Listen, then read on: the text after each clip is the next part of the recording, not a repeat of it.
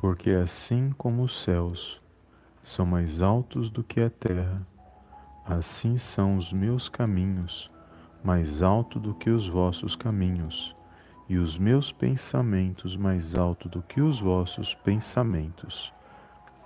Isaías capítulo 55, versículo 8 e 9.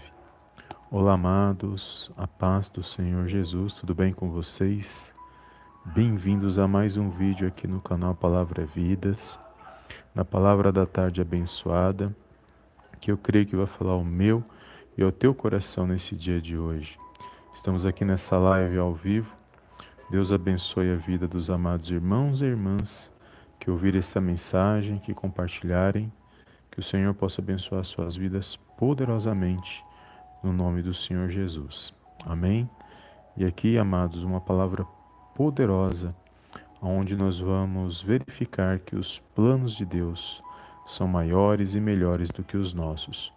Aqui diz que os pensamentos de Deus são maiores e os caminhos de Deus também são maiores, são melhores do que os nossos. Porque os pensamentos de Deus, amados, são pensamentos de bem para nós. Pensamentos porque Ele sabe o que é bom para cada um de nós.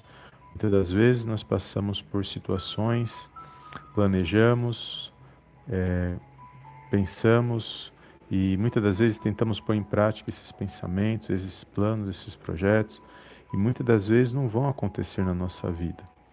E quando não acontece isso, nós ficamos entristecidos, desanimamos, ou porque não deram certos planos, ou porque estamos passando por situações que são adversas em nossas vidas, que não gostaríamos de estar passando. Mas tudo isso quando nós olhamos para essas situações, nós temos que entender que para Deus não existem impossibilidades, que os planos de Deus são perfeitos, os propósitos de Deus são maiores e melhores do que os nossos e que nós possamos nos apegar a isso, que nós possamos não olhar para aquilo que não dá certo na minha na sua vida, porque muitas das vezes nós não entenderemos o porquê do processo, o porquê da situação que nós passamos. Mas nós vencemos quando nós, pela fé no Senhor Jesus, nós olhamos para o nosso Deus e Pai, nós buscamos nele a nossa força, a nossa, o nosso fortalecimento e o nosso, a nossa restabelecer a nossa confiança para que a gente possa se pôr de pé, para que a gente possa vencer mais um dia na presença dele. E por mais que os nossos planos muitas das vezes não deem certo, nossos projetos ou situações que vêm contra nossas vidas, e temos que nos posicionar, lutar para vencer, para vencer, a gente tem que olhar para Deus, entender que os planos dele são maiores e melhores, que muitas das vezes nós não entenderemos o porquê de muitas coisas nós passamos, mas que nós possamos confiar que ele está no controle e na direção de todas as coisas. Muitas das vezes nós nos entristecemos e pensamos que não tem mais jeito, que as situações parece que vai nos afundar, parece que, que não tem mais saída, mas nós servimos a um Deus, amados, que é poderoso e que agindo Ele nas nossas vidas, ninguém vai poder impedir. Então, não importa a situação que você estejamos passando, que possamos entender e compreender que os planos de Deus são maiores e melhores do que os nossos. Ele sabe o porquê das, dos acontecimentos, o porquê dele permitir certas situações, o porquê dele permitir certas provações, tudo está nas mãos de Deus e sabemos que ele agindo na hora certa, as situações mudam na minha e na sua vida.